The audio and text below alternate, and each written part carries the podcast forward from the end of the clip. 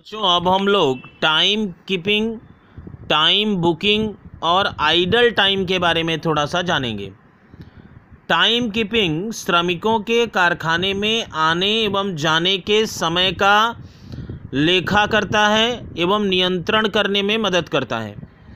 इस दृष्टि से यह अत्यंत उपयोगी है। यह कार्य समय अंकन विभाग टाइम कीपिंग डिपार्टमेंट द्वारा किया जाता है। इससे श्रमिकों पर नैतिक प्रभाव पड़ता है तथा वे अनुशासित रूप से कार्य करते हैं और देरी जल्दी वाली समस्या ख़त्म करते हैं। समय का टाइम बुकिंग अगर हम लोग बात करें, यानी समय का रिकॉर्ड तो श्रमिकों के प्रवेश एवं निकास के समय का लेखा करने मात्र से ही श्रमिकों पर पूर्ण रूप से नियंत्रण नहीं रखा जा सकता। उनके द्वारा प्रत्येक उपकारी, यानी जॉब जो कर रहे हैं, पर व्यतीत किए गए समय का लेखा रखा जाना भी अति आवश्यक है, जो हम लोग टाइम बुकिंग के माध्यम से करते हैं। आइडल टाइम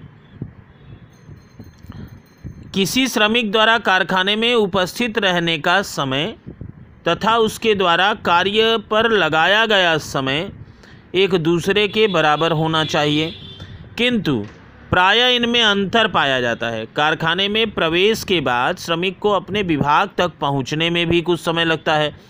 उस, यद्यपि वह समय बहुत छोटा होता है नगण्य एकदम छोटा सा, लेकिन फिर भी लगता तो है।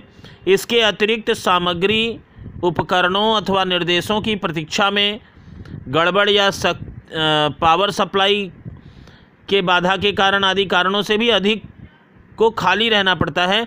इसलिए श्रमिक के उपस्थित रहने के समय तथा उसके द्वारा कार्य पर लगाए गए समय के बीच में कुछ अंतर आ जाता है और उसे ही हम लोग कार्यहीन समय कहते हैं आइडल टाइम कहते हैं।